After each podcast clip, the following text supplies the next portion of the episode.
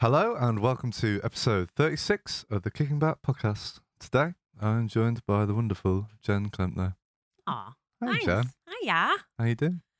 Yeah, I'm good today, actually. Yeah, Yeah? I'm really, really grateful to be here. Yeah, I, um, you know this was it was kind of a semi last minute thing, but I'm glad Mm. that we managed to to figure this out. I Yeah. think we're going to talk about some some good stuff today. Yeah. Hope so. So Jen, for the people at home that don't know who you are, do you want to give us a little bit about what it is you do? Yeah. So, uh, I guess right now at the moment, quite a few things. Uh, Mm. but uh, historically, I'm, uh, uh, for all intents and purposes, a musician. Yeah. I'm a singer, vocalist, uh, and pianist. Singer, vocalist, it's exactly the same thing. Uh, I actually meant to say vocalist, pianist. I'm running on very little sleep. Uh, it's my excuse for everything. And um, I um, I used to be a session musician. I haven't done that for a while, so that's kind of uh, that's a past.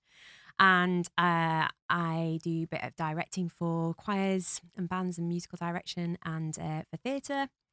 Um, I play a few instruments: piano, flute, percussion, oh, flute. keyboard. Mm. Yeah, I know that only came up recently. I kind of forgotten about it. Uh, but yeah, apparently I'm a flautist um, and uh, and then I teach um, privately, uh, and I've got my own uh, independent uh, singing school, and then um, which I've been running for a number of, of years, and then I got into uh, higher education uh, teaching uh, eleven years ago now, I think, and um, so I work with the Royal Northern College of Music, where I Mhm. met your fine self yes. and selves, Yes. um, and been there for I think I'm on my fifth or sixth year there now, doing stuff to do with- my official job title now is artist development specialist. Ooh. And it can only be said, obviously, with a plum in the mouth. That um, sounds very fancy. I felt like I had to say it with a plum in the mouth, otherwise I sound like a complete wanker. um, so yeah, so many things, and um, uh, I, uh, I'm um, a researcher, and I'm a mum. Probably most importantly, I should have started with that. That's number one. Mum, Mum, number two one. to two lovely, lovely people. That warms my cold, dead heart. It's important. It's important to say that's part of my identity. Yeah, of Oh, course, of course. It's also hardest job in the world. of course, of Yeah. course. So, how did you? Let's let's you know let's wind back Mhm. to the beginning, Jen. yeah. How did you get into like doing the music stuff? Did you have like, did you come from a musical background with your family and, and that? Yeah, I did. Um, uh, really good question. I so I, I I was gonna say I guess like everybody, but the, I guess I've learnt from meeting lots of musicians. There's no kind of one trajectory or Mm. route with the the whole musician thing. But I I took lessons from being really little. In fact, according to my mum, I kicked my little uh, my older brother off the piano uh, when I was four. He was having lessons, and um, I did the uh, associated board grades, and then um, got to like GCSE, and you know you had to take your. Did you have that? We had to take your your options, Uh, and you look- can only do like one arts. Oh, you could only do one art. Yeah, I could only do one I art, art we subject. Were, I think we were like, I think we could do whatever the hell we Anyway. wanted. You know? So I had to I had to choose, and I and I went the theatre route. So I went drama. Okay, Um, so I actually went off to uni um to study theatre right. and drama. Honestly, because um, uh, doing music wasn't cool at the time. That's really sad to say. What? I know, I know. Being at my high school, just uh, being a musician and doing the music thing wasn't Yeah. cool. And anyway, that's a, a whole separate podcast. um, but I guess the important thing is that I went off professionally to do the to do theatre and study theatre and acting, and I I did um did both a BA and an MA, and then it just off coming out of doing my MA and actually no, still doing it, and um I used to just uh, play randomly around London. I did like a few gigs um singing and playing right. just for fun for hobby. Yeah. and uh, a kind of tenuous link connection got in touch with me said oh my mate's in the band. And he um they're looking for like a backing singer do you like be interested? I'm like yeah sure okay whatever. Mm. thinking it wasn't really a big deal. And and um uh they hooked me up and i i went uh, down to studio um oh they're like really famous studios in London. I can't remember uh, now where they are. It'll come to me in the middle of the podca- podcast. Just shout out randomly. Yeah, yeah, it's there because everyone, everyone has like rehearsed or recorded there at some point. and um, and and went for what I thought was a jam, and it was an audition fundamentally, and um, they weren't really looking for a backing singer; they were looking for a keyboard player, Um, anyway, because I was kind of quite cash about it, um, they took to me and um, and they um, it turned out they were signed to Sony BMG, Right. which even then I didn't really get what a big deal that was. And um, and uh, yeah, their manager gave me a call and said, you know, we want you to sign a retainer for the band and commit to working and touring with them live for the next six months. Right. Um, the band were called the Hoosiers. Uh, I can Ah. see you've written it down, I'll just. and uh, you'll I'll see it on my website as well. I'll just. I'll just tick that one tick off. that one off now. Done. which actually like there was a point kind of in my adult life and, and in teaching where if I said that word and all I say the kids, but all the students would go, oh, like, no way. Yeah. and now it's like, sorry, who? sorry, fellas, if you listen to this at any point. And uh, it was like my kind of like calling call. Anyway, so um, yeah, it was complete. So I I was very very fortunate. I basically fell into being um, a session musician Yeah. for them That's cool. and into working for a major le- record label. And um, yeah, it was uh, they the three guys and uh, just me playing keyboards and doing backing singing and um, learned everything from ear. Right. No dots, no Nice. chords, no sheets. Good. And then I, uh, I I did it for a year with them. Yeah, Right. That must have been an amazing experience. Yeah, it yeah it really was, and um, completely unexpected. Was it Um, quite a sort of departure from? I guess obviously you were just doing like bargain stuff. Is it? Was it? Yeah. Did you feel comfortable in doing that, or was it sort of like you just jumped in and just I got on with it? Uh, surprisingly, I did. I think so. Music has has been the the underlying theme and Yeah. uh, the thing I can't escape from, and I've kept Mm. coming back to uh, my whole life. Life, and I guess in in one way, shape, or form is the one thing I'm I'm I'm good at, and um, so yeah, so it felt really natural just to be playing. yeah. felt natural to be performing as well, um, and I guess from a musical perspective as well, it was it. I, I didn't because I had no formal training. I had no judgment or pretension about whether it was you know difficult or whatever. Yeah. I just I I enjoyed it. I, I enjoyed fundamentally being with them and and hanging out with them. They were you know a good bunch of lads and and also I was just really green about the industry. So I generally have the character that you just treat everyone the same. You know, same Yeah. kind of like warmness and respect. So it, it was it was really it, it was easy for me in that respect. I guess the shock came in terms of learning the realities of the music industry, learning what it meant to actually be a session musician, which um, you guys will know about, and um, is incredibly hard work, or can be incredibly hard work, and um, there's a lot of pressure. Uh, I learned about the realities of being a minority, um, so I was generally al- always the only girl in the room Right. um, the only female session musician I came across ever. um, and uh, yeah, and then the realities of of being on tour just from a physical and mental point of view. Um, wasn't prepared for that. Yeah. And then I think um, I did have some amazing experiences. So when you reel them off as kind of like a in a CV type of way, or you tell the story, and I remember my friends at the time actually were like, you know, my friend Jen, and she's like, she's such she's a rock star, and it's really glamorous, and they were really proud and excited by what I was doing, and got to be on TV and stuff. And I was quite nonchalant about that. I think because I think maybe my instinct was like, if I get phased about this, then it maybe becomes so much more of a big deal that I ca- I, I can't handle it. And um, right. and yeah. also I was just playing their stuff and and I don't know just um but um it the the realities of it is is it's way less glamorous than it appears um which I could go into way more detail Yeah, and I I, guess mean- is relevant to yeah, I mean, obviously, like we, I know sort of what you're talking about, but I guess Yeah. Joe Bloggs yeah on the street doesn't really. Yeah. They just see the other side of it. Don't Yeah, they? They yeah, totally. so, like, what, what, what sort of things? so the yeah the the realities are it's um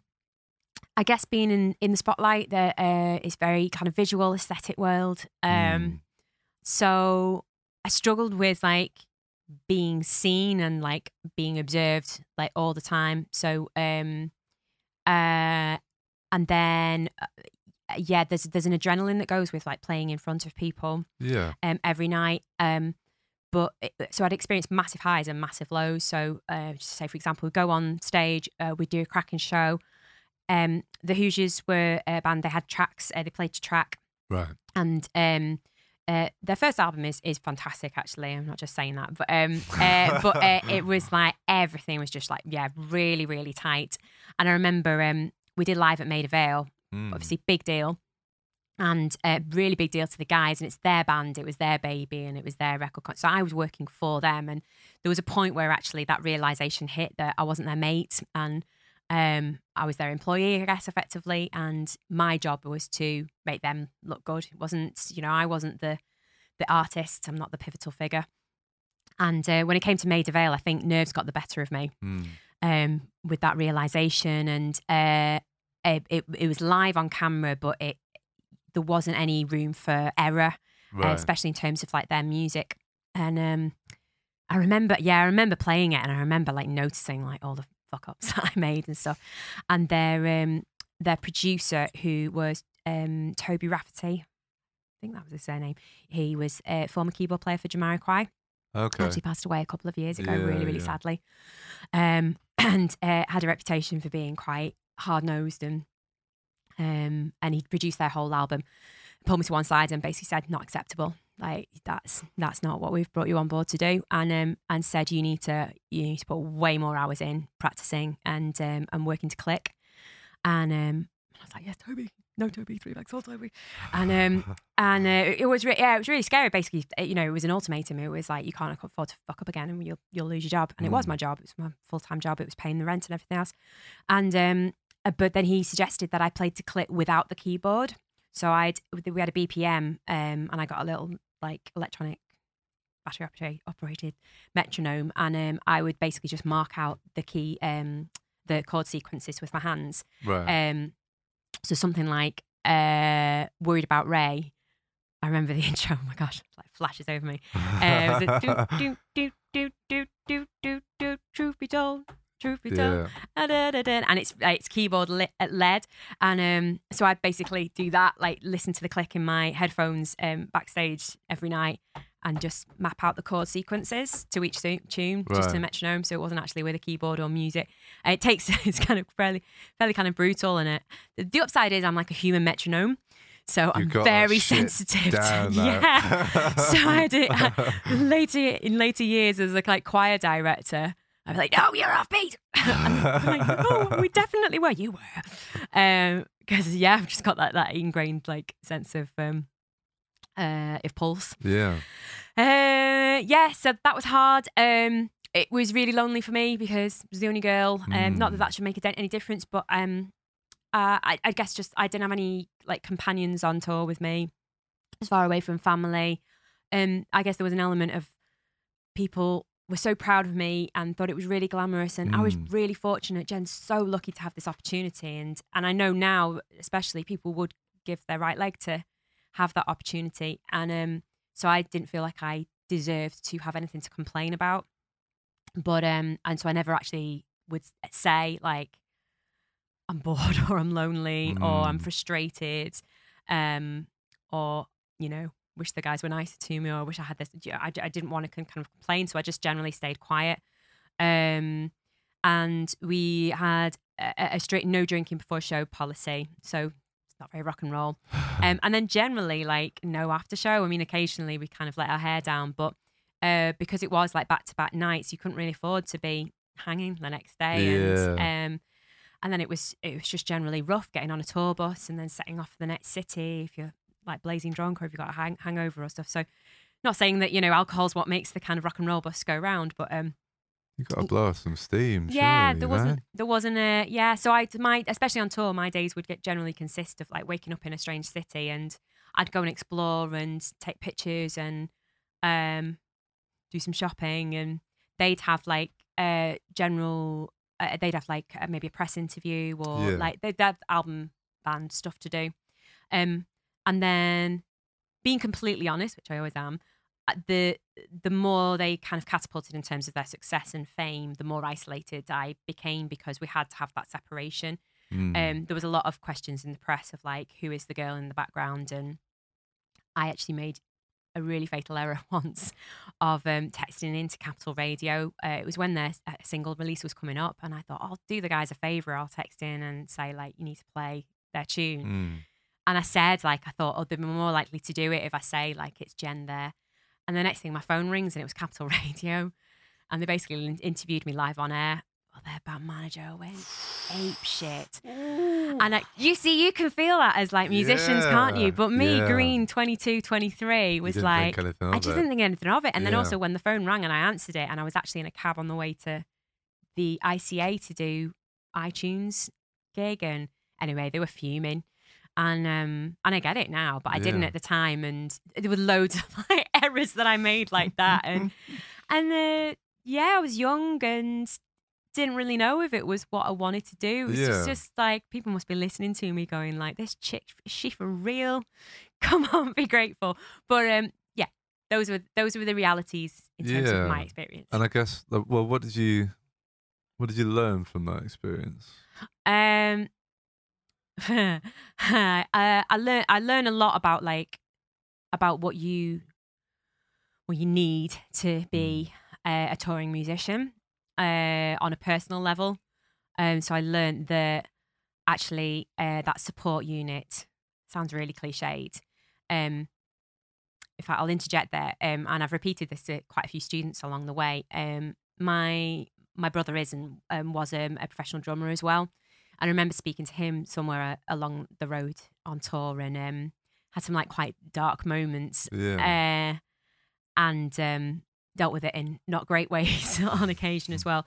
And I think it was possibly after like one of those, and I was just like, you know, Dan, Dan how do you? Um, sorry, I shouldn't say his name, but how do you? Um, yeah, how did you deal with this?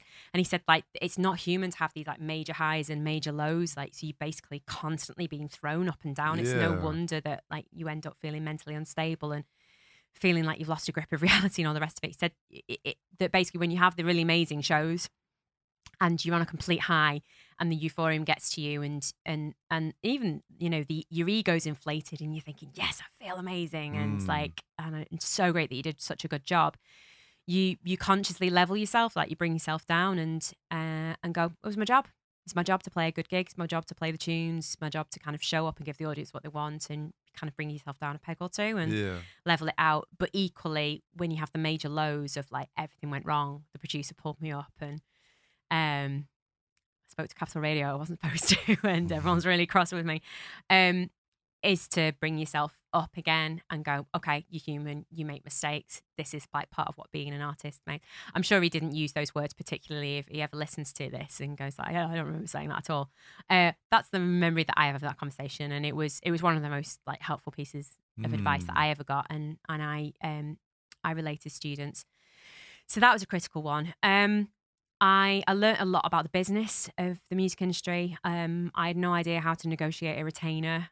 Um, I probably could have been paid an awful lot more money if I did. Yeah. Um, I had no idea about like um about uh, rights uh, for uh, being broadcast on television or radio. Um, so I had to figure that all out for myself. I had no idea how to like, I guess, uh, manage myself. Um, clearly, speaking to radio uh, when you're not the artist and you're a session Yeah. musician, I had no idea that that wasn't. Sorry, I keep bashing tables. That's I'm a little right. swing. Um, I had no idea that that was like not okay. And um, yeah. um, and then I learned fundamentally that reputation precedes you really frighteningly quickly. Um, and one of the things I am actually proud of is that although I did fuck up and I did make mistakes and I wasn't a professional or trained by any means, um, I had a reputation for being a likable, cheerful soul and and uh, and generally conducting myself like you know in a not horrendous kind of way. And um, and then when we when I finished my contract at the end of the year, and I um, which was kind of a mutual agreement of them. I then I think them realizing they needed someone who was going to be uh, in the background session musician, and Right. they had a guy who'd worked with them on an album, and he was available, and it made sense. But also, I'd kind of come to the end where I thought, actually, this isn't sustainable for me. I don't think Yeah. emotionally, and then I thought, I don't want to be that Hoosiers girl in the background for the rest of my career, and I wanted to see if anyone else would hire me, and they did because I had a reputation for being good and reliable and likable. So I I got a, a fair bit of work off the back of that. Yeah. So I think it's um obviously you were young and stuff, but like, it's strange that uh that sense of feeling vulnerable um is like you kind of deny yourself. Do you know what I mean? In terms of like when you I mean I, I did it as well when I was younger, I'm a bit more with it now. but like yeah, just like feeling like, oh I shouldn't feel like this and do you know what I mean? And and you obviously you were thrown in the deep end on, on this sort of in this journey, Yeah. and um, I just wonder if like now in the industry, if there's a Mm. bit more support for that sort of thing, or if it is still just a bit cold and. You know what I mean? It's it's the machine at the end of the day, isn't it? Like if you're not if you're not a part of the the cog that keeps Yeah. turning, they'll just get another one and throw that in, and it's It's funny you should say that because um because obviously now I I my um I say obviously, but now my relationship with the industry, or I guess the perspective that I get of it and access I get of it is as um yeah an industry professional, I guess more like a consultant kind of level. Yeah. Um, so I do like I- do collaborate with more industry pro- professionals, I guess from a, a an informative point of view rather than as a, mu- a musician, and then as a as an educator. Um, and you'd be surprised actually, uh, considering how far we have come in terms of um, conversation around like mental health and well being. Mm. How many people still go?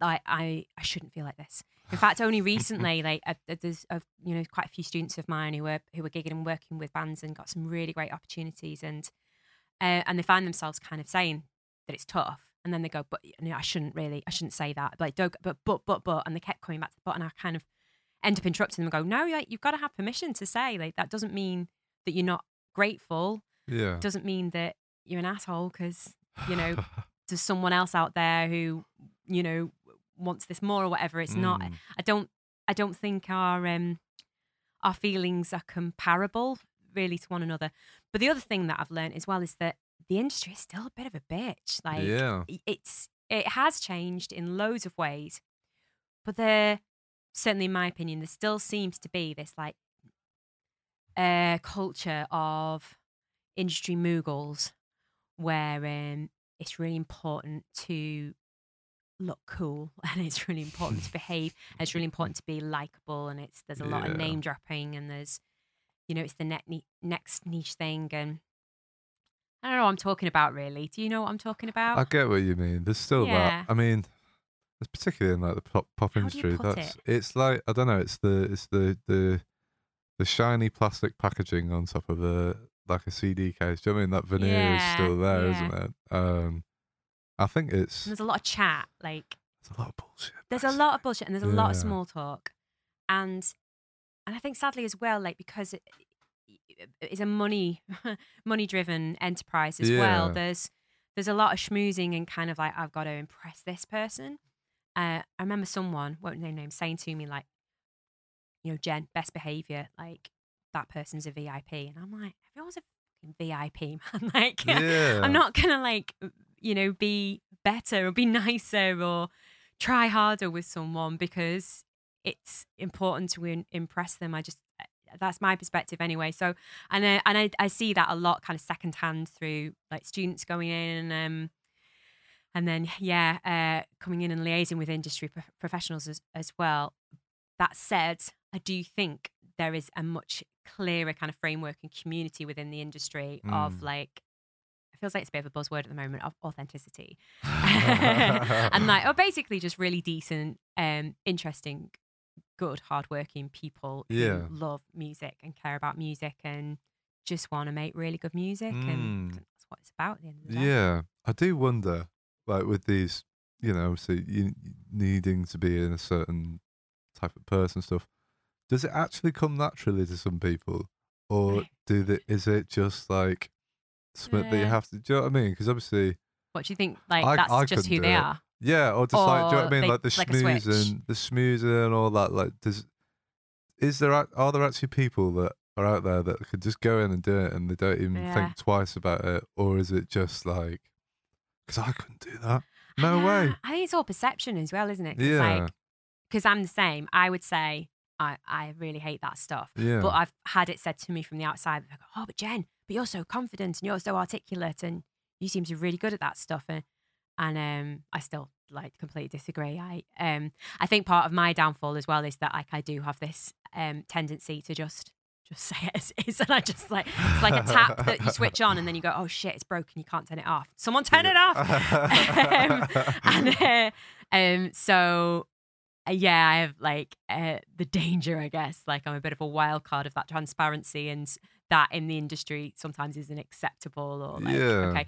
Um and whereas other people like are able to like switch on, switch off and or they put the hat on and then they take it off at the end of the day and Mm. um and I present, I guess, like so and I do still see it and I actually think it is a skill and um, is. and a yeah. valuable skill. But I guess the bigger question is like, when do you call bullshit? And Yeah. when, do, and I- and uh, or maybe more importantly, like you got to think about how that makes other people feel about themselves. Um, because I, th- I think for me, being in that, I got so tired of the bullshit, and I got so tired of feeling like I had to try and fit uh, a certain shape or a certain Mm. expectation, and um, I don't know, like maybe this is uh, relevant or, or irrele- irrelevant, but like I, I remember asking with the Hoosiers, I was like, do I like have a costume or because they uh, they had a branding that was in terms of like uh, their um, fashion and Yeah. an identity that was quite quirky, and um, and as they became more successful, they got dressed and stuff, and I didn't have any of that. tiny so I had to dress myself, which was quite fun on the one hand, but um, but then daunting on the other hand. And I was going to say, especially as a female, but actually probably just as hard uh, for a guy. But um, uh, I yeah, I said what you know, what's what do I wear? And they're like short skirts, heels, boom. Like someone said that to me now, I'd be like, fuck off. I'm and like, glad. I'm um, whereas I was like, okay, like yeah, yeah. I remember I worked for a, a record label at some point. You can ask me about that if you want. Um, and uh, my boss told me to, you know, you, you could maybe sexy it up a bit, Jen. And I was like, all right, because Mm. that's what you do as a female. That's what you You're expected to do. do. Yeah. Yeah. yeah. uh, you play the game, and uh, and I played the game a bit, and I, but then yeah, towards the end of the year, I was like, this is really breaking me down, and um, it's one of the things I'm not I'm not okay compromising anymore. Yeah, that's fair. And also, Mm. you know, we we all do these things, try things out, and realize ah, that's not for me. And you yeah, know, yeah. same with me. Like I thought music was for me, and it's not. it's not. it's definitely not. You know, again, it's just all the bullshit attached to it. I'm just yeah, like, and that's all right. me. Yeah, Yeah. there's nothing wrong with saying I'll give it a go, and Yeah, totally. you know. Yeah. So yeah, what was the record label? It's called. What was it? I'm going to see if I can remember. Beats, uh, ro, ro, row, Root. roots, beetroot, Beetroot. like a beetroot. Ah, just got that. You've only just got that. no, I, th- I think I got Oh, it a no. while ago, but I forgot. and now it's just but then it's just again. like, yeah, I've been sleep deprivation over the last three years. I've been robbed of many things, and beetroot has been one of them. Yeah, I always thought of it like two separate words of like beet and root, which is how they. Yeah, so beet beetroot records. I um, I was again do reputation. It's one of the things I do love about like music, and I've talked to a few students about recently. Is like the um, the whole thing of like. Oh, I've got a mate who plays that. Like, or I'm Mm. not available, but my mate will deck for me. Or like the reputation thing of like word by mouth is really, really powerful. It gets you a lot of gigs. So um I yeah, I got contacted, I can't even remember by who, to do some was it backing vocals? Backing vocals initially. And then they found out I played the flute. And then it was like, oh, do you want to play flute on this EP? right. Um, so I, I basically uh, got brought in to record an EP for one of the artists who was on Beetroot. Um, it was called. Actually, no, it was no, was uh, was it John? I think it was for the artist John McEwen, but he was also in a band. He fronted a band called Hero. right. Let's just say it, worst band name ever. Well, I don't know. I've heard worse ones than that, Jen. I Go norm- on. I, well, I mean, I, I can't remember it like on top of my head now. But I normally ask people about like you know they're like teenage band names, Yeah. and guaranteed like ninety five percent of the time it's just the worst, It's there the are some- worst. But I mean, Hero's pretty it's pretty, pretty poor, poor, not very inventive. but they were lovely guys again. but um, uh, yeah. Anyway, so I, I got brought in to do uh, an EP and with their artists, and then um, it was a strange thing, really, and again a learning curve that, uh, especially like independent record labels, uh, they need to have money coming in from somewhere. Yeah, So you uh, you often get um, private investors or private owners or just not a lot of money really. You do it for the love of it. Um, and uh, the artist was also a private investor. Ah, Um, okay. So him and a par- his partner actually uh, bought Beetroot Records um, and uh, and restructured it and in the restructure, I happened to be, kind of be between jobs, and they were like, "Hey, Jen, come and work for us," Hmm. which I'm really grateful for. And um, and it was actually a really exciting time because they had this some like really cool offices in Camden, and um, uh, and I I'd done a fair bit of admin and uh, kind of geek out a bit on organisation and stuff, and I, I don't know, I was I, I was I was quite a excitable little puppy. it was like just really keen and eager to Yeah, just, yeah. you know I'll do work and whatever. Um, so yeah, so I I ended up working for them alongside recording for them as well, and then um, uh, so it worked. Yeah, it worked kind of quite nicely hand in hand with session musician stuff, and then, Right. yeah, So were you doing what were you doing? Is it just admin stuff? It was admin- management. it was admin it- to begin with, Right. Okay. and then I'm saying this with a laugh. I basically like.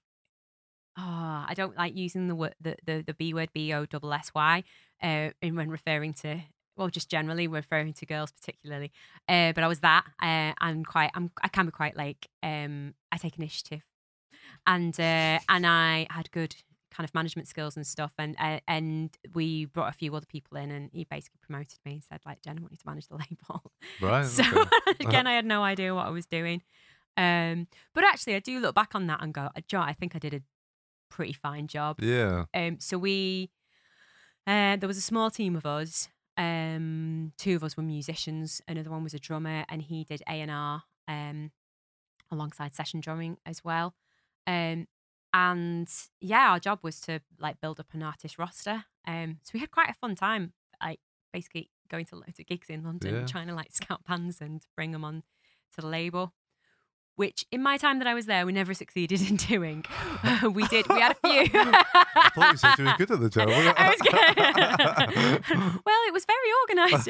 Well, we no, we had John. We had John on the label. So actually, so I managed John's album campaign, Right. and uh, so I I had to learn how to like how the hell do you get someone to do artwork for a label, and then how Mm. do you organize streaming and distribution and then radio and I actually don't ask me please because I can't remember but I had to learn how to do that Right. um, uh, from scratch. And um, I'm with this small team, and I um, and we brought up on a guy um to do like it's basically uh, do our digital management and and website and stuff. And he, I, I can't remember. And we put out an advert, and um, we brought in a guy. I won't say his name because I don't want to embarrass him, but he's now working for Warner Brothers, like pretty high Oh, high up, and that was his like first job in like record. um, And I'm quite proud of that. Um, Yeah. And he was a really decent guy and really bloody good at what he did as well.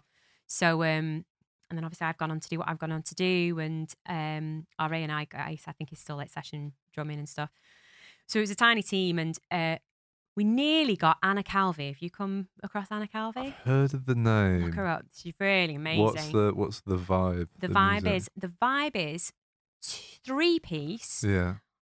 electric guitar led front woman, electric guitar more a soundscape than like melodic, like lead Yeah. rhythm instrument, um, and uh, drummer and percussionist, and lots of like, think that she had a, oh, what's that steel pan drum? Oh yeah. I think she played one of those, and uh, she's got a really big voice, Anna, and uh, lots of kind of like droney, like drawn out sides, but quite like edgy and rocky as well, um, and percussive. I suppose there's quite a lot of vibe there going on. That was like one of the mo- one of the best descriptions of a of a band that I've ever heard. I'm Whenever, a real musician. yeah, like Right. like whenever like I ask people like, oh, I've not heard that band, what they like, they're like, oh, it's like kind of like indie rock or bit something. like, bit like Oasis, but, Yeah. not. That was so I could almost hear it in my head, Joe. That Yes. was wonderful. Well, now you have to go and listen to it, and you'll go, "Yeah, it doesn't sound like that." Nowhere near. Uh, yeah, I Nowhere was a big fan of Anna actually, and uh, I couldn't tell you why we didn't. I was, I was, I remember being very frustrated why Yeah. why we didn't manage to get her get her on board and stuff. So we nearly had her.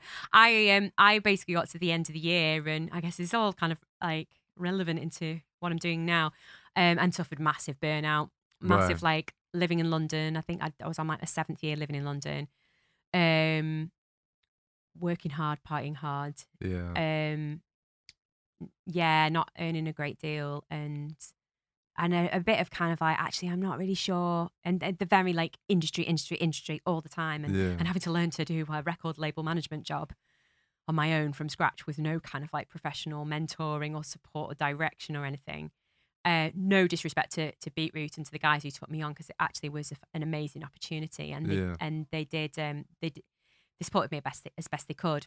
Um, so I decided to take some time out, and um, I got signed off sick by by my doctor with uh, stress and anxiety, um, and took a bit of a sabbatical in inverted commas um, Right. back home up north. So I came back to spend some time with my parents and um, and actually realised it was what I really needed was to step back. Yeah. And actually come, doing that and coming back to London, it was like for the first time my ears suddenly went, whoa, it's noisy here. And uh, people are like rude. I, I Never bothered me before. No, I, d- I mean, I always thought when I started the music journey, I was like, right, finish uni, go down to London, do that thing, and then just got there, and I was just like, It's not a thing, guys. no, Don't have to do I it. hated it. Looking at the camera. Don't do it. yeah, I it's just it's hated funny how it is like a thing. I, I mean, I I went because um, I I fell in love with the city. So I I mean, lots of cities are like this, but um, they do say when you're a Londoner and you catch the bug and you it is really infectious and you cannot imagine life outside of it. yeah, And uh, and I know a lot of people still like that, and they say you ask them the million dollar question: Oh, would you ever think of leaving London? No, no, what? Leaving London? you know the countryside's nice and pleasant and there's lots of other things that are in, you know interesting and fanciful to see outside of it but existing and having you know an actual life outside of london and um and yeah i was one of those and i liked being i liked being lonely i liked kind of being a lone wolf i liked i got used to like ridiculous commutes across the city to go and see a friend and um i didn't notice people being rude i didn't notice the the the noise or the dirt or anything. I didn't notice the expense because it was all I ever knew in terms of my adult life. And it was just suddenly like my senses kind of became alert to that. yeah, And I was tired and I'd had enough and um, wanted to come home. yeah. That's fair. That's Yeah. So fair. um, so yeah. So I, I it was less of a decision to leave Beetroot Records and more of a decision to leave London and uh, and regroup. yeah, yeah. I could, yeah, I Yeah. couldn't do it. I couldn't do it. I hate rude people. I struggle with it now. So Yeah. go down and I get get really like anxious and I Yeah. um, London, me and my husband joke about it when we go. London hates couples and wants them to die. You can't walk around holding hands in London. You're constantly being like separated. lead your to, way like, around. Yeah, work Yeah. at different speeds. So um, yeah, and also like I just think because I'm big on like uh meditation and like presence and you know oh, being really cool. being here. Yeah, You know what I mean? Not being up here or you know.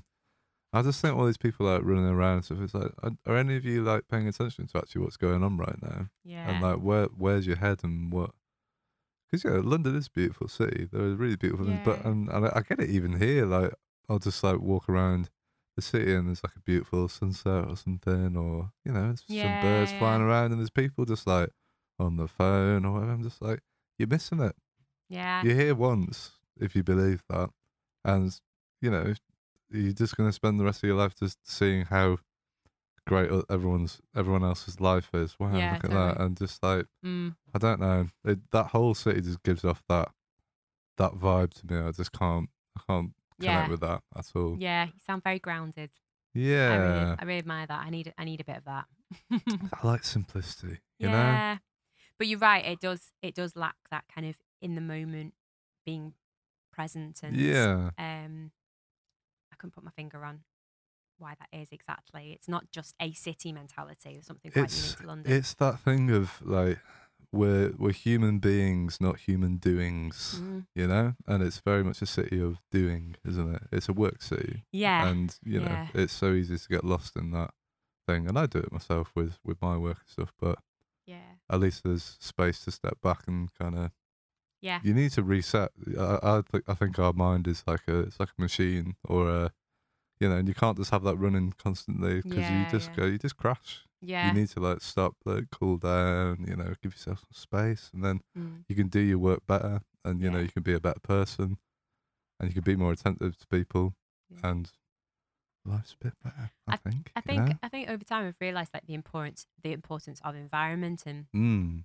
it's um so I guess with the Hoosiers experience and and I guess just living down there for so long as well, it's one of the things that I reflect back in mentoring uh, in terms of like you know uh, people making the next career choices, the next professional choices, and they tend to be led by like what's going to make me most successful or what's going to Mm.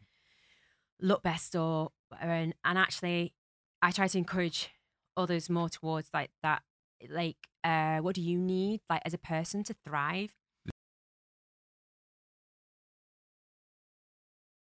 talking about like, the physical environment so how much air is around you it might be like might be that you need you need green stuff you need you need outdoorness or, Yeah. um, and then it's and then you often end up talking about the people, the people who are around you, and um, and I, I'm uh, yeah, I'm a people person, and um, uh, and a, a human being, and I like I like I like transparency, and I like I like um, uh, feeling safe, yeah, Yeah. within my environment and around other people and stuff. And at the end of the day, I just went where I felt safest at that point in time, and yeah, and still am. Fair.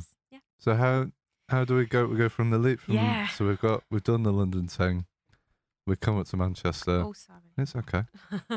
So you go up to Manchester. Well, is it you? You, so live in Cheshire. Cheshire. Yeah, so I'm um, I'm on the outskirts of Manchester. So Right, I, cool. uh, if anyone's heard of it, Knutsford. Oh, it's very nice around It is there, very nice. Jen. I Wow. just happened upon it. Um, yeah, my my my cushy parents um got themselves a, a little flat there oh, um, nice. a few years prior. It was basically kind of like a holiday flat, so we go and Mm. spend the weekends there and stuff. It's a jolly good idea, mum and dad. And um, they've ended up settling there. So they they live uh, there and um, and have a house there. And um, initially, I went back just to kind of um, yeah, uh, lodge with them. I was trying to look for the word then. Lodge with them, uh, not live with them. Not I'm not I'm not going home. I'm not moving in with mum and dad. It's I was like it's is temporary. It's temporary. temporary. It was permanent. and actually, a few years later, it was them who were like, "So Jen, Are you gonna go? Are you gonna or- so um, the idea was, yeah, it would be temporary, and actually, to be honest, temporary being up north, it was oh, I'm just going to spend a bit of time and then I'll go back to London, yeah. and then very quickly realised it was the best thing, and then um, I I think it was yeah, a year and a half I'd been with them, and I met my husband in Knutsford, Okay. uh, work he was working in a bar, and I was playing in a bar, Ah, so I did get back to music, Nice. and I, but I had to start all that from scratch because all my like my network and my connections Yeah. and anyone who I played with and and knew and uh, again I lived in this premise that gigging only existed in London, she shows only existed in London. So um, learning how how to do music and play music and who was going to play with me again was really tough. yeah. Um, and I had to work to earn a living to do other things in lots of other ways first. And um, so I, I did bar work and I, uh, I was a restaurant host, which basically meant like greeting people at the door. And I can see you being very good at that, Jen. yeah, I was like, uh, funnily enough, I was. I mean, I, I think ideally the job description was be nice to the VIPs, which I just said earlier I'm shit at. well, I'm not shit at, I just treat everyone the same. But that's maybe the why I was good, is because Yeah. I treat everyone with the same respect. Um, I, you know, generally kind of like warm and chatty and um uh and uh, yeah and then actually through that i i met someone who uh, played keys and we got together and started uh, form, uh, formed a duo and then um got the got to start playing covers Right. uh, uh, um, in um he had all the gear i didn't have any of the gear and definitely no idea uh, around Knutsford, and Knutsford's actually quite um, a busy kind of nightlife scene. There's quite a lot of live music and Yeah, stuff. yeah. So we we were really lucky to kind of break into that um, in the bars. I think it helped working in the bars as well. Yeah. Like, oh, we'll we'll give them a go. um, and we played for quite. Yeah, we had a duo called Greer and Hume. Greer and Hume. Yeah. So when I was an actor, um, yeah. So when I, I tried to break back into acting, actually, so I Right. I, I, uh, I had a bit of a kind of existential crisis of like I'm not doing what I wanted to do. Like I'm not I'm not very good at music, and um, and uh, I move away from the mic so much. Sorry, That's fine. probably like lost half of this conversation. um, uh, yeah, and, uh, and and suddenly thought, oh, I really miss acting. Like, wasn't I supposed to go like I was supposed to be an actor? And that never happened. So, like the ripe old age of twenty seven, decided to um, have another shot uh, at um, at being a professional actor again. And uh, you have to have a unique identity as an actor when you Right. you you go on a, like um, an online CV form called Spotlight, uh, Spotlight for Actors, and there there can't be more than one. So there can't be more than one Jen Potter can't be more than one Jennifer Potter. Um, I don't think there was a Jen Potter, but I I, I worked for the Hoosiers as Jen Potter. That's my maiden name. Yeah. Um, I think I think maybe I like. I've never delved into this before, but like I think maybe I thought, oh, I need to start again. I need to be something different. So I didn't want to work. Oh no! And actually, someone from the industry advised me that it didn't work as a name. It didn't work. Like it was too perfunctory. Jen Potter, and Potter was too masculine. Whatever that is. Right. Uh, uh, This is all just coming back to me now. So, and there was already a Jennifer Potter right. acting on Spotlight, so I needed a new name. So what was your? Did you get? You got? You So I went with Jennifer Greer. Jennifer Greer. It does. It's a bit more floral, I Yeah. guess. So I, I, I operated as that, and then um, I started teaching an acting school, and I decided to continue operating as that. And so when I joined up with my friends, uh, we yeah we used both names and stuff. It worked at the time, and then honestly, when I met my husband and asked me to marry him, uh, I was really grateful to just get rid of all the names and just start over. So yeah, my married name is Klempner. If Yeah. anyone's wondering where that came from, and and to be honest, everyone has always called me Jen. I it feels familiar. It feels yeah. home. Uh, not Jenny. Not Jenny. Yeah, I have Okay. serious like I'll, aversion I'll to write Jenny. that down. It's Jen with two N's. And it's as- Jen with as- two As we clarified before the podcast. Very Oh. important. Very important. Damn you, sixteen-year-old me. yeah. So uh, yeah, so I started gigging um, around the scene in, in in Knutsford with him, and uh, I can't remember what your question was now. I just like we're just on life story basically. that is So fine. for So. I guess how did you get from you move up to the north, you're gigging, yeah, and then obviously you, you move over to teaching in the RNCM. yeah. Um, How did that happen?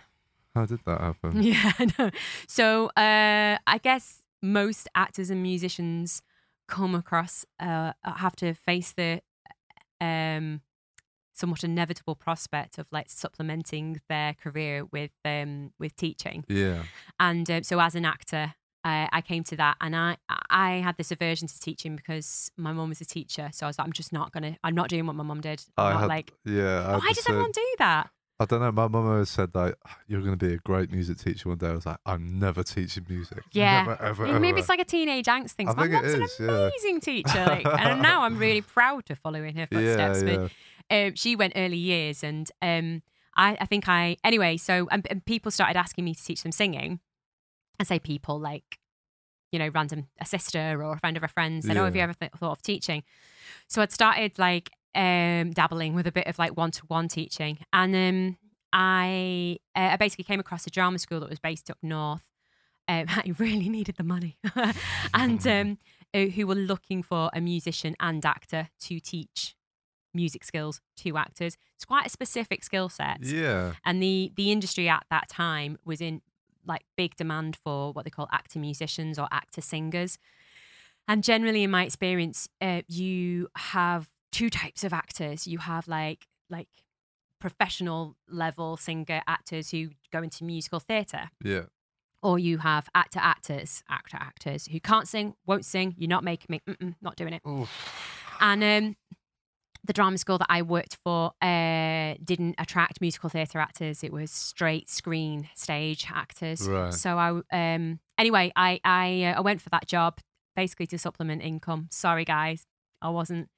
I mean, I was interested, but it wasn't a passion of mine. If I'm really honest. Yeah, yeah. And it was higher education as well. I had not, I had no idea like what higher education teaching meant. Um, in terms of, I had no idea about pedagogy. I, I had no idea how to do a scheme of work or a lesson plan or anything really. I just had a little bit of um, one-to-one teaching, and um, I'd got into doing some stage school teaching as well to, Right. to littlies. Um, and I knew that I was really interested in teaching adults, um, just because I felt like you could be more yourself um, at that yeah. level. And also they're they're more uh, engaged with what you're doing. Because like uh, if you're teaching Yeah. like younger children and stuff, they're not necessarily there because they want to be. Yeah, Do you know yeah. what I mean? I struggled with that actually. yeah. Um, I think I- I'm quite a passionate person, so Mm. um, it it was it was easier for me to like share pas- passion Yeah. um, and share skills on a kind of like a and which is what I see myself now as a teacher, less of a teacher and more of a like a collaborator and a facilitator, and and it's a, like a sharing of skills. Mm. Um, so yeah, I was really fortunate to get the job, and I my, I had a master's degree, uh, at, you know, a well known institution. Institution. I went to Royal Academy of Dramatic Art, Um, so yeah, it got me. It ticked the boxes to to get me that job. Right. But when I set about it, and I was 27, I was really green. And um, I think I had in mind that a teacher was someone who had to stand up in front of a group of, group of people and be better. And and there might be people listening to you going, well, yeah, obviously, duh. Um, and but like, and, and then show them how much they knew, and make sure Right. that they could hand on that knowledge, and then it be quantifiable. Like we, you could assess quantifiably that they then knew that stuff Mm. and it's way more than that and it's way more arduous and um somewhere along the line of um i got married that that first year that i was teaching and um carried on gigging and um and actually gave up acting and it was when i got married and um acting is a different industry um in the sense that you don't get jobs through reputation really not acting jobs anyway Right. And you you're also held up to um a, um, a list of kind of credentials but also like a pool of like types of, of casting types Right. and uh and casting is uh yeah it's pretty brutal so I, I guess i realized that i was in this massive pool of like average height um slim brunette vaguely attra- whatever you know whatever you're gonna call like me i was in a massive pool so I didn't have a niche. Um, Right, okay. Like I didn't have tattoos and piercings at the time, and, and actually that was like frowned upon because because you then really like putting yourself in a, a small category. But in order to get jobs in that like in that pool and for the age bracket, you you needed something stand out about you, and um and you needed to make massive sacrifices. You needed to be prepared to go to auditions at a drop of a hat. So you'd you drop your paid job and and I guess with the responsibility of getting married and you know it was not just me anymore and Yeah. and um, I think my husband turned around one, one day and I, I was talking to him about it and saying that I'm just not sure if I want to do this anymore. And he's like, no, no, you are great at this. Like, really championing me. This is your dream. Like, you love it so much. And um, he said, like, if, okay, if the National Theatre turned around to you tomorrow and offered you, you know, Ophelia for six months on the national stage and stuff, you'd do it. You totally do it. I just went, no, I wouldn't. He was like, why Right. not? And I was like, I don't want to be away from you. oh, nice. And I, I tell this story not to be like a hopeless romantic, but more like about that uh, the things that you are prepared to do and how far your passion would take you. And um, and I realized I just wasn't that passionate Yeah. about it. I, did, I had different like responsibilities. I also realized like I had a really nice mus- musical career like already, and um, and then I was quite good at that. And uh, I think maybe it took me going off and trying trying to do that thing to realize that I was good at that, and that I'd kind of like got the bug for teaching. Yeah. So I went, I went, I went pure teaching in music, and uh, focused my energies on um, that institution. They're called ALRA, the Academy of Live and Recorded Art, and I was there um, teaching, yeah, actors um, fundamentals about singing, um, fundamentals about music. So you've got to imagine this. I guess there were like about fifteen in each group, uh, undergraduates and postgraduates. right. So some of the postgraduates are like older than me. Um, some some of them around a similar age, and th- there was a range of them from like done no music theory ever, nothing, Yeah. no singing, like no nothing on paper, no credentials whatsoever, to performing arts diplomas. Some of the masters have already done professional work. I actually had a um a, a master's student from a graduate from the RNCM Oh, okay. way better musician than me. yeah, I was teaching her. And um and then yeah, can't sing, won't sing, you're not making me, all the way through to like, oh yes, this is what I want to do. And Mm. um but had to teach them the same curriculum, which was what's a crotchet and a minim and a quaver Ah, and uh, yeah. time signature and uh, it really challenged me because I'd never taught that before, just Yeah. knew it. Um, and then teaching them uh, singing and singing in harmony and singing in uh, ensembles and um, yeah, it was really hard. It sounds it. I always wondered that, like when we had our like lessons in, in the RSM stuff, and Mm. had like for yeah, for example, like our theory lessons, and everyone was such at like different levels. It's like, how do you make this engaging and interesting for everyone, without just like some people but being at the back like, Yeah, do, yeah. you- do you know what I mean? Like, Did, did you did you wonder that when we, you were being taught, or is that in hindsight? uh, No, I did. I did wonder that. I mean, I was one of the people that wasn't very good at it, so I was engaged. I didn't But, you really know. directly teach you guys, so I can't pass no, that. no. I had, I think I had Rod teaching me music theory and stuff. But Yeah. yeah. I think that's such a difficult thing to do. I mean, it's it's hard enough teaching one person about a particular Yeah. set of skills, but then expanding on that, you, you have to be a Yeah. particular type of person to do it. It felt like being a performing monkey, honestly. Yeah. and um, and I made I made a really like an error at the beginning of of my career, it- which it is. It's a career in higher education now. Again, by accident. this is how it happens, folks. You just Everything fall happens into by accident, things. Yeah. Yeah. And um, I just I didn't have a planned trajectory. Um, but I yeah I had an idea of what a higher education teacher was supposed to look like. So I tried really hard. Mm. And um, if I've learned anything, well, people, but also students hate that Yeah. um, they they see right through it and uh, and that pretension and um, and I was I was trying to kind of imply that I was better than I was as well, and um, and that's exhausting. yeah.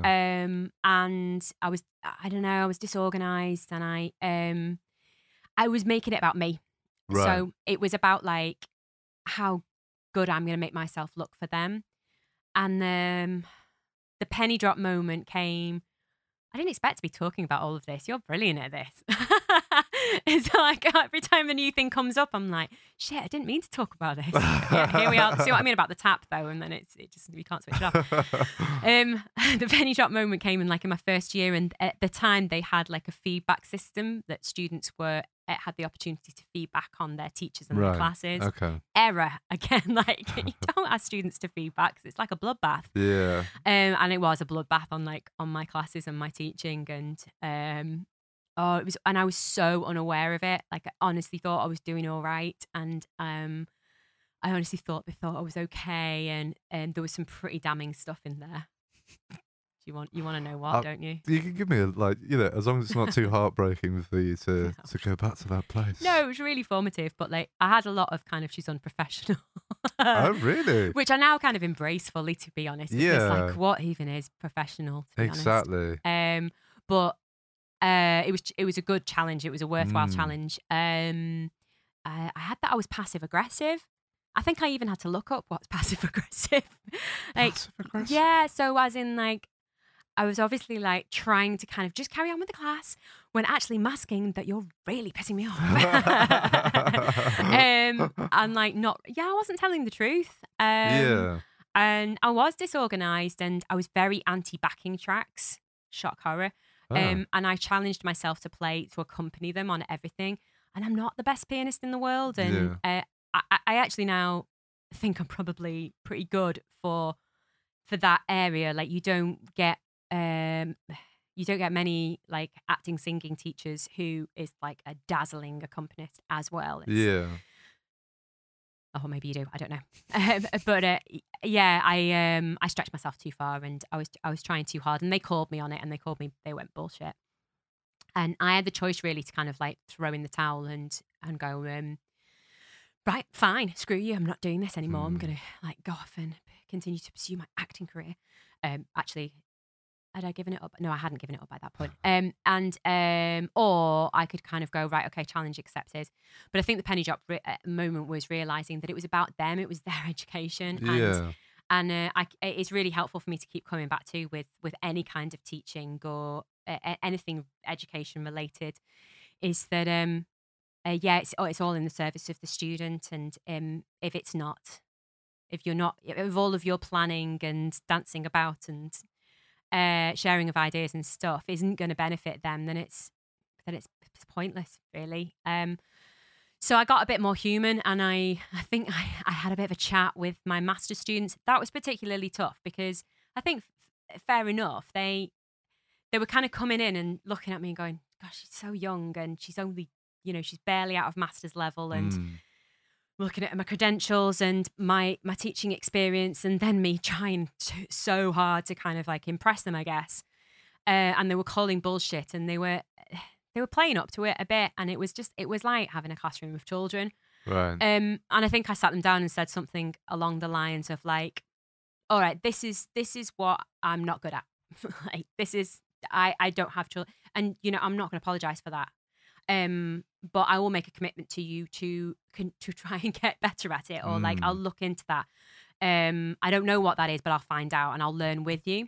This is the stuff that I am good at. This is the stuff where I have experience. And if you open your mind up just for a second and give me a chance, you might actually get something out of that. Um, and how I see us kind of working together is working together and not treating you like children. But if you come in and you behave like children, I'll treat you like it. Yeah. So I kind of just said like ultimatum. Um, they're not going to fire me. they ain't got no one else to do this job. Um, so you know, you can go to the office and put in a petition to like get me sacked. Fine, can't stop you. Or you can keep coming in and playing silly buggers and behaving like kids, and I'll treat you like kids. Um, and I'll we'll do you know throwing you out and getting you warnings and all the rest of it.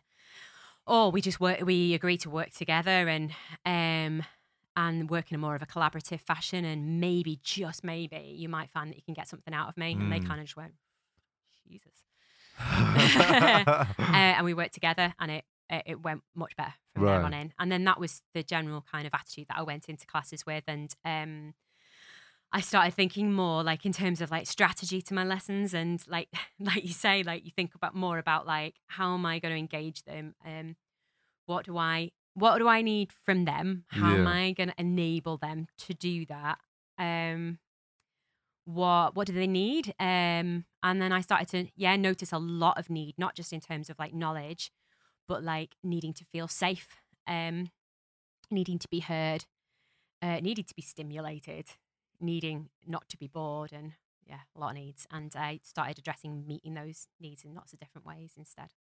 Cool. So this is interesting. You you say all these things addressing the needs. mm. So you go from is it Arla? Is that what is that Mm. she was called? alra they get a lot of Alra. that yeah Arla. alra Uh, it's the academy of live and recorded arts yeah So you go from the you come to the RNCM That's a wonderful Sorry, teacher that you are. thanks That's fine. So how does this?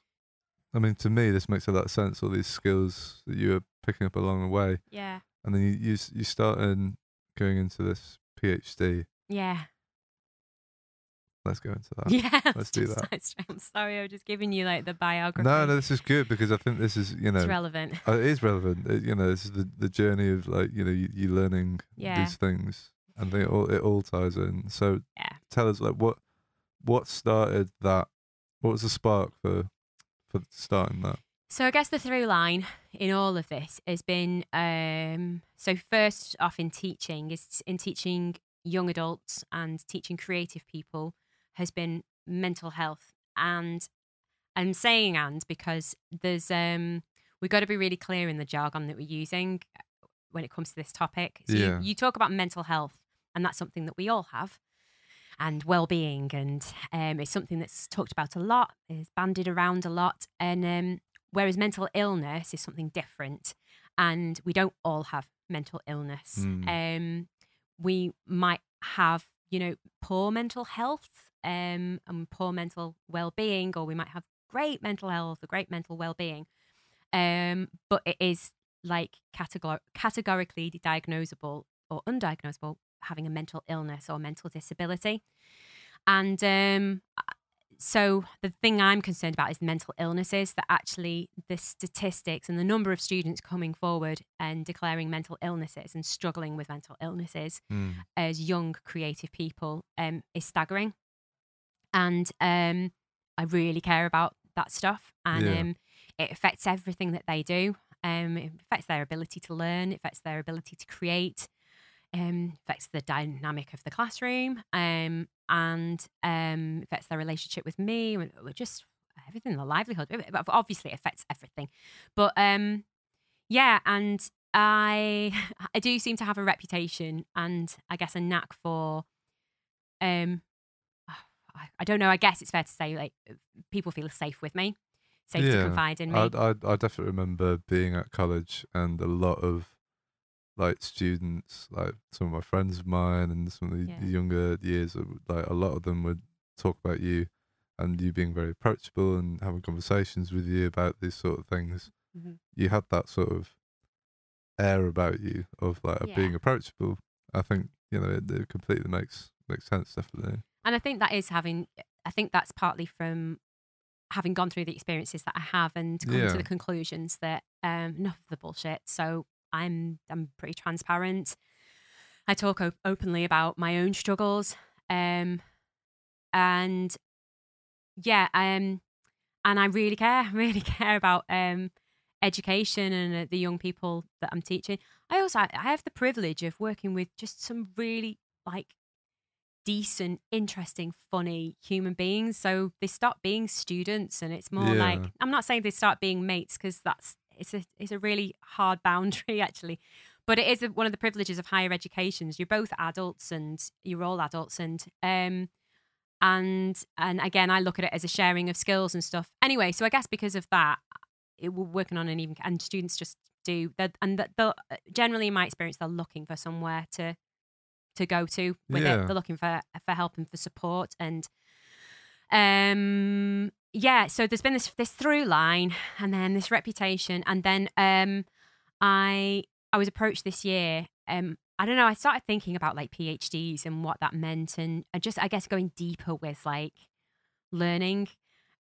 It's I do find this it's quite funny that with like your learning journey, I got to um like university level, and I was kind of a bit like blasé about learning and stuff, and took for granted, you know, going to university that was just what you did. And then I, I got into university with the, by the skin of my teeth, and then got to the end of university, my bachelor's degree, and went, oh, learning's great. oh, I really enjoy this, and I want to do more of it, which is why I decided to do a master's, and I wanted to kind of go deeper. And it wasn't just a shit. I don't know what to do with my life. Um, and then uh, and then people and then I guess that's where the PhD element comes in. You just go deeper and deeper and deeper in terms of like Mm. wanting to know more and learn more, and you get more and more specific about why you're wanting to learn more. So it was it's always been in the back of my mind of uh, picking an area, but I'm I um am blessed with a mind that is interested in lots and lots of different things and Mm. excited and passionate about lots of different things. Often find it difficult to choose one. Um, and it's only in the last few months that I've arrived at the point that I'm at now. Um, so someone approached me in, about doing some research for the popular music department where I work at, at RNCM right.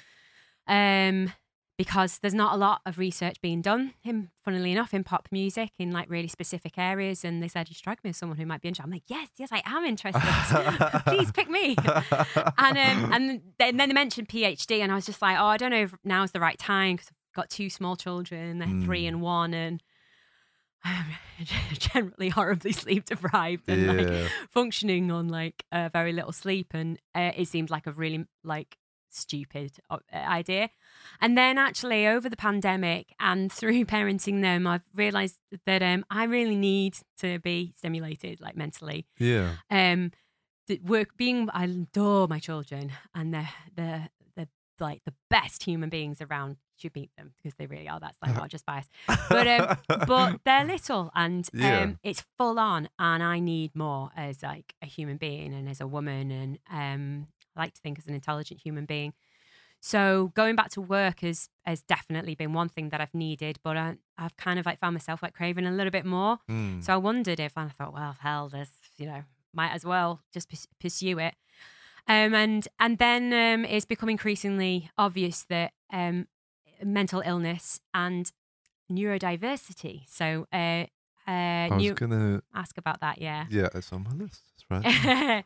Neuro, mental illness and neurodiversity is being talked about a lot. Uh, mental illness, particularly, and mental health, particularly, over the last few years, and increasingly, like, the momentum of these conversations um, is picking up. But the momentum of like the statistics of cases, um, of I say of cases, the the statistics of um, uh, people suffering with mental illness, the statistics of people being diagnosed uh, with neurodiversity Mm. um, are have spiked over the pandemic.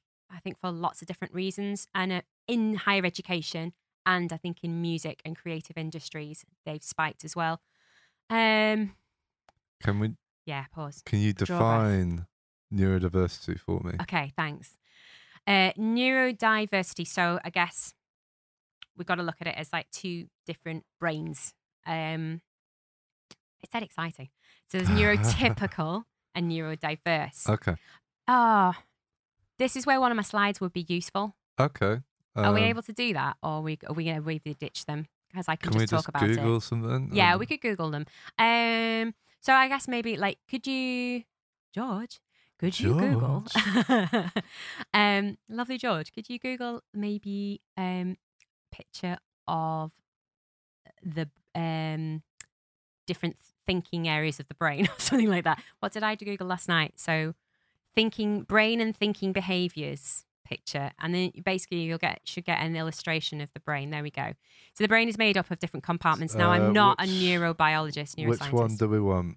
That one? this'll do i think Let's can we zoom in on say. that, George? so you should have like the prefrontal lobe the amygdala Have we got that on there? i don't Maybe know the one on the left, George. The one in the left corner. That one. but uh, i guess all you, uh, you we need to see is like those different compartments we've all got those Mm. and a neurotypical brain those compartments develop at an expected rate right. Um, so I learned with having children that the free, uh, the prefrontal cortex, um, develops at a, a particular rate, and we we often say to oh, children, like young children, why why can't you behave, or like you try to rationalize with them about like good and bad and right and Mm. wrong and stuff. But they're the part of their brain that is responsible for rational thinking and logic and uh, like going through emotion of like, oh, if I do that, then the consequences of that will be hasn't developed. They literally don't have the brain capacity Right. to do that. It's not just that they're a little shit. I found that really helpful. yeah. Um, so that a neurotypical brain will develop at a set rate, and um, and when uh, something happens in life, the part of the the relevant part of the brain will be sig- signaled in a way that you expect it to. A neurodiverse brain. Um, now I need to be clear on this in, in research. I don't want like neurobiologists going, no, wrong. um, uh, develops at a different can develop at a different rate. right. Um, but when their the responses to certain situations um could be heightened in different areas of the brain. No, see that's just like right front, left back. What we want is like the prefrontal cortex, the amygdala. Can you go back to the, the, the main search, George? I think there was I can't one. remember the other words because I'm I'm just at the beginning of understanding all of this. But I- guess like uh yeah, those parts of the brains, motor area, sensory area. Yeah, so Yeah, that'll do. that'll do for now. Um, so like the sensory area, for for example, Yeah. uh, the bit that is responsible for uh, like touch, sense, um, uh, touch, taste, hearing, pain, things like that. The re- yeah, uh, the receptors um, might be particularly heightened for someone who is neurodiverse. Um, Right. So um, and the uh, the prefrontal cortex might be um, react less um, to a neurotypical in certain situations. And is that something that is so they're naturally born with Yeah. this type of right? Okay. So it's neurological. Yeah. And um, I've been finding out uh, the causes, uh, again, widely, widely researched, and there's not a, a great deal of answers for lots of questions, but um, uh, the causes can be genetic. Mm. Um, uh, there's there's very other things, but there, isn't like it's not like a kind of like something happened and now they're this. It's not an, but it's not a deficiency either. It Right. just um, it's not like a kind of um, it's a, it's difficult the language around this as well because you talk about mental disability and Right. um I uh, I actually did a little table just for fun last night with uh, mental illness and the things that are considered to be mental illnesses underneath it, which are things like um, anxiety, depression, obs- obsessive compulsive disorder, um, eating disorders, um, bipolar disorder, uh, borderline personality disorder. So all under mental illness. And then I put neurodiversity. And then some of the same things appear. So, Right. um, and then, but some also, also some of the different things. So, under neurodiversity, there's um, ADHD, which is attention deficit and hyperactivity disorder, autism uh, spectrum disorder, which is otherwise known as ASD now. Um, uh, there's obsessive compulsive disorder, but there's also dyslexia and Mm. dyspraxia because again, it's about the way that the brain functions. Yeah. And then I put in mental disability, and again, some of the same names appear, but then some others. So under disability, there was um, different types of psychosis. Okay. Um, so the disability being that it prevents you from carrying out day to day functions, I guess. Um, but obsessive compulsive disorder again was in there. Um, uh, ADHD and autism were both in there as a disability. Um, and I can't remember the others. So yeah, we've got um, that's a really great Little yeah little diagram. diagram. Um, acquired neurodiversity. So I like I cannot impress enough. I am at the very beginning of understanding all of this. But pardon me, neurodiversity came to my attention through um some uh, so so some personal close personal friends and um and family um being diagnosed, receiving diagnosis of neurodiversity, and Right. then there being quite a lot of talk on social media. I hate saying that in a way because I don't know about you, but there seems to be this like divide of people are either like, oh, I'm not on social media, or they're like all about their Instagram and like digital Yeah. content.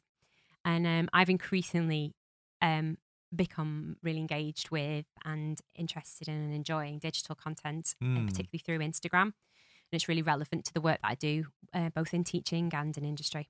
So, um, the, and there's a lot of content available out there in terms of like information. And um, I noticed a lot being reported about um, uh, undiagnosed adult ADHD and autism. Um, and there being a spike in diagnosed cases over the pandemic. And this being that it wasn't recognized in childhood because uh, socially and culturally, we we learn to behave and operate in quite like a set way, or Yeah. like I guess generationally we have hmm um, or certainly I was that you know this is good behavior, this is bad behavior. You don't do this, and and I guess through that conditioning and through the kind of your cultural influences, you and learnt behavior, you just you you make yourself operate in a particular way, Mm. particularly girls. Apparently, because again, cultural conditioning tells us that girls should behave in a feminine fashion and in an orderly fashion, and that you know women and girls should do this. And um, uh, this is a very, very, very kind of like quick way, I guess, of explaining it. So, um, and for women who actually have underlying symptoms of ADHD, they've learnt to mask them unknowingly. Um, and then through the pandemic, all everything's been stripped away. So our social Yeah. interactions, our work, our activities, our hobbies, and we're put into isolation. So you think all of that's your comfort and the things that you um, you bounce off and and help you to keep operating. Mm. Um, and with that all t- stripped away, you're left with kind of the raw, uh, you know, What's at the bottom? yeah, the raw, yeah. the raw basis of like of human beings, and um, and I think I, I think through that, a lot of people have found that oh, man, I really struggle with this, and they've then sought help from a GP, and, then then investigated these. Re- anyway, long-winded explanation later, um, you arrive at an actual formal like diagnosis, but it's really powerful though, and it's very common in creatives, neurodiversity. Okay. Mm. And that is is that just purely I guess as a creative mind, is there sort of like a, a genetic makeup that would allow someone to be more creative and therefore they might have these certain traits within their sort of genetic makeup. Is that a thing? Or or, Yeah. or are we are we is it more is it more nurture than nature? You know what I mean? Um, I think uh, I think it's so. What the argument is, I guess, what the what the the uh, research is presenting, that again I'm interested in and want to find out more about, Yeah, is yeah. that the neurological makeup of someone who is classified as neurodiverse lends itself to creative industries. Okay. So, um, like being very aesthetic, um, very sensory, so uh, aware of how things look, um, how things sound, Mm. um, how things feel. Um, so, um, yeah, there's reported like um, reportedly a large number of people with uh, um, ASD or ADHD who are very musical um, or very Yeah. artistic uh, because of those traits. Um, that um, they may be um, more suited to those industries because they're kind of a little bit all over the place or like like uh, I don't know. Um, I just uh, yeah. Um, one of the symptoms. There's so much that I didn't know. One of the symptoms of ADHD is um, having like so much passion, um, and uh, and an emotion, um, and empathy, and so you feel things really powerfully, um, which is a strength and a great thing, but almost to the point where um, you uh, you feel them like so powerfully, like and way deeper and more powerfully, like very reactionary, like more than a neurotypical person would. Okay. Um, that can often be kind of culturally just like shrugged off as um wow that was like a bit over the top like over dramatic or like um unnecessary and and actually it's something that they they can't control um they tend to have a lot to say um Mm. a, a lot of thoughts all at once um and struggle to organize them in separate files or have any kind of like succinct fashion um they struggle with impulse control which is the overwhelming desire to share information so they end up interrupting or taking over you might see where i'm going with this It all makes sense. Oh, So Mm. this is really interesting. yeah So the other thing was ethnographical. yeah yeah What does that mean? ethnography i know yeah good question So I've, many again I've only just found this out recently Yeah. So when approaching a PhD, I was like, oh, I'm not, gonna, I'm not, gonna, be- I'm not clever enough. And isn't a PhD where you, you know, research and research going to a library and reading a lot of books? And um, I love books, but I really struggle to like stay focused um, on one thing at a time, or I get really, really, really, really intensely focused on something, and you cannot talk to me. Like I cannot be distracted. It's like complete tunnel vision. Um, I was like, I'm going to really struggle with this Yeah. I'm not the personality type. Um, and I was uh, seeking some advice. Um, I won't say names just in case people are embarrassed or whatever. I was seeking advice from a colleague um, who, if she does listen to this, it's been amazing help. And it's just one of those people who you immediately like spark off and you're like, oh, yeah, I'm excited about that too. And Mm. um, and she said, and she's done a PhD, and she said, go and look up um, ethnography. So I did, and it's it's basically research by where you uh, uh, through your personal practice. Um, so and that can have a slant of um, self reflection, personal reflection, reflective writing, creative writing. Mm. Um, so thesis is no longer and research is no longer need to be kind of um, presented in one fashion or or particularly linear. They don't just have to be like a written, uh, you know, um, book with written research with other books that you've referred to or other Yeah. people or whatever. Um, um, obviously, uh, information goes onto the World Wide Web a lot these days, but um, uh, it goes into kind of like face-to-face interviews and um, and actual real-life case studies. Um, there's practice-based research, which has become more and more um, common and popular, which is through the actual act of of like making and creating something new. Okay. So, uh, particularly in PhDs in music, you have a performance or composition pathway where um, you are looking specifically at like the kinesthetic um, actions of like performance and composition. So, all of your writing is about what you've practiced doing, or you might actually end up submitting something that's recorded or something that's performed, and then you're marked on that. So, ethnography or ethnographical for me would be not just like based on like my information and the stuff that I found out, Mm. but like my reflection of it and okay. and my creative writing and um I guess maybe a little bit of my like teaching practice or um yeah, that's what I'm gonna create through it. Okay. I think that's kind of it's very similar to what um, Rod's PhD stuff. Have you been on his PhD website? Yeah. That was amazing. It I was love amazing. I love the way he like put that out. I've never seen anything like that. But it's so engaging as well. yeah, yeah. Just from because obviously the research isn't meant to be just read by you know doctors. and You know, Yeah, like yeah. it, it made it more accessible and really engaging. And I think that's important if you want people to learn yeah. from stuff like that. Um, Yeah, I That's think that's cool. what I've learned, and that's what's really excited me is like the possibility, not just for me, as you know, the little old Jen who really wants to kind of know more and find out things, and um, it's just actually in terms of sharing what you find out and sharing research, um, it's way more accessible and Yeah. approachable, and and I, yeah, I can say this. I'm not right. I don't really like uh, being or being in danger of being that person who's like blows their own trumpet, but it, I, I did suddenly feel like I'm absolutely the right person to be doing this. Like, yeah. um, another colleague said to me that you pursue an area of research because you are, you believe you're an expert in that field Mhm. and you want to become more specialist and more like, and you, um, I'm in, I'm actually in the proposal status, so I'm trying to convince them to say let let me let me do this and and give me money to do it and uh, support me in doing it.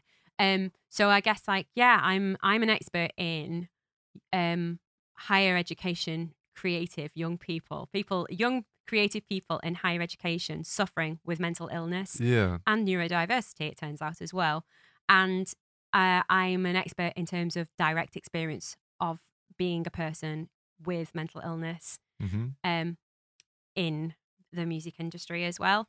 Um, and I'm an expert in the popular music industry. I'm an artist development in, uh, specialist, don't you know? So uh, I'm uh, yeah, I'm an expert in the kind of the music industry and the popular music industry. So I thought I'm I'm I'm absolutely like perfectly placed to to further this. And I'm just super super passionate about um, there being some change and um, Yeah. yeah, I, I and this is what I want to ask other people about as well and open up conversations about it. Yeah. So what's your kind of what's the goal, Jan? Yeah. What's the goal? What what are you aiming to?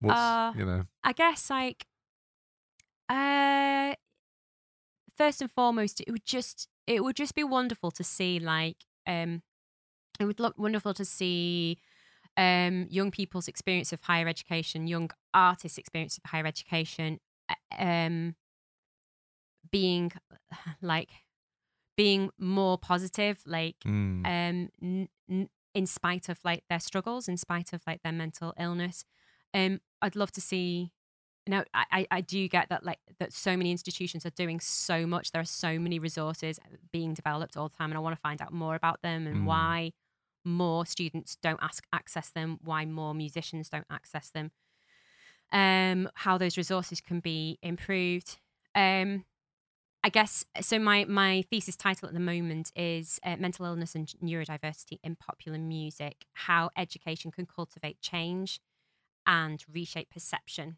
Mm. um, from kind of the industry. So I I I would like to see a significant shift, like complete um, change in the way that people talk about mental illness and refer to them.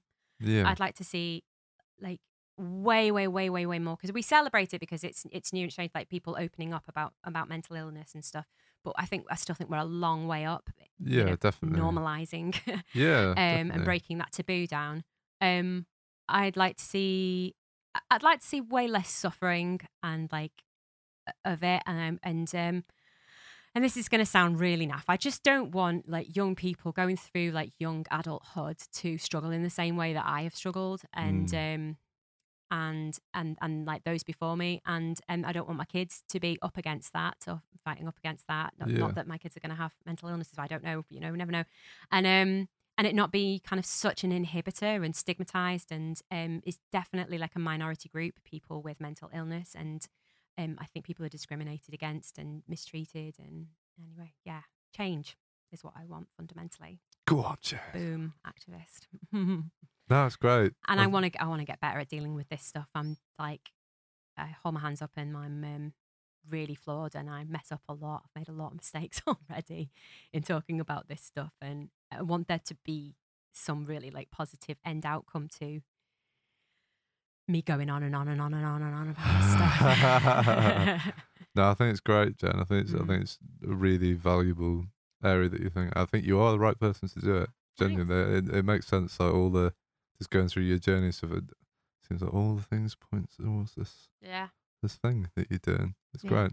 So if people want to follow this journey, or Yeah. you know, is is there somewhere that people can have a look at this sort of stuff? Yeah, so I um during the pandemic got into like the digital content creation and my personal Instagram became more more and more children. So if you want to see beautiful children, feel free to follow my personal Instagram. But um I needed a place to kind of siphon off my professional stuff. And Yeah. um and I'm just at a stage where I'm doing more academia than I am like musical performance. So um and I started trying to uh, start uh, create conversations in my personal Instagram, and it felt like it needed a, a- like a separate forum. yeah, So I have an Instagram account called Creative Mind Den. creative mind, Mind Den. Den. Yeah, it was kind of like a play around with like creative minds, and then I don't know. I had this like visualization of it being like a, a safe den where everyone kind of gets together and we drink tea and coffee and it's cozy and warm Oh, and like we can talk about everything and it's like and it's okay and there's Yeah. no judgment and um safe space as you I've said you yourself a few times. Um, yeah, so Creative Mind Den, and um, I, yeah, I'm still working on that. Like, the, but the idea be, behind creating digital content is like there be, uh, you know, it's just a vehicle for my research. Yeah. even if it's just like a quote here and there hmm uh, a load of memes and stuff. Uh, I actually I find the poll polling system on stories and stuff really useful. I've been told that it's not like a reliable source of like, research, so you're not going to see like in my thesis on my Instagram poll in you know, April 2021. Um, but it, it's definitely like um, there's some really thought provoking stuff that comes out of there, so it's really helpful for me. I can see like oh, I want to go more in like this direction, and um, there's just been some like really gorgeous conversations come out of it. Um, it's been a real affirming thing for some people I know. So like I, I, I like I say, I, I do it kind of naturally, just talk and share and stuff, and then people get in touch with me and go like, "Thank you so much." Like, Mm. um, it's made me feel less alone, and it's actually made me think like I might struggle in this area, and it'd be such a relief to like find out that there was an actual reason, Yeah. and um, so that was part of the purpose of it. So yeah, follow creative creative mind then, for, I guess, for like Cool. Updates on And if people want to, if people want to approach you and talk to you, Yeah, that's cool. absolutely. There's an email button on there. Sweet. Um, I, I do have a website which is jennclempnermusic.com. Jenn with two N's. Jenn with two N's. Jenn with two N's. Uh, and Clempner, C L E M P N E R. I have to spell that every day of my life. um, such a weird surname. And um, yeah, Jenn Clempner Music has got like all my kind of uh, variety of work and stuff that I do. And you can contact me through there. And I'm going to create a um, separate PhD researchy bit there as well. awesome. Well, Jenn, it's been a real pleasure talking to you today. And you, thank I've- you so much. I've learned a lot. I've learned a lot of stuff. Oh, um. I'm really excited to see what you what you do with this research because I think it's really valuable. I think Yeah. a, a lot of people are going to get a lot out of it. Thank you. I do have one more question Oh, for you. Um, if you could sum this podcast up in three words, what would it be? Now, do you want me to do one and then you do one as an example? yeah, go on.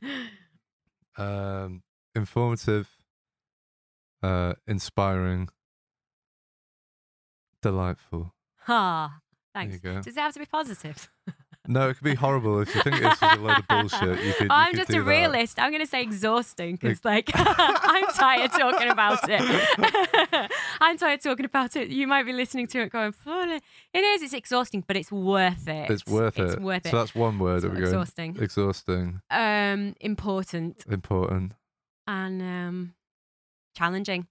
Nice, exhausting, important, challenging. That's- That's a real mixed bag. yeah, like just like me. That's Alright. great. Um, I hope you people at home have enjoyed this conversation. Remember, if you need to speak to Jenn, you can do through her Instagram or a website or whatever.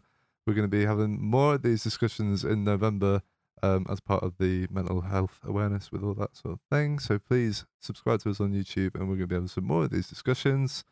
Um, Jenn, is there anything you want to say to people at home, or you've done talking? She's done talking. Okay. so we'll be back next week with John Ellis, who's a music producer in Manchester. Has worked with a lot of really fantastic artists. Um, so please tune in for that. Oh, I've got my own camera. Ah. I'm not used to having my own camera. You say it's, it's, it's nice. it's a special day. It is a special day. Um, so I hope you've enjoyed watching it at home, and we will see you again next week. Have a good day, evening, wherever you are, and we'll see you soon. Goodbye.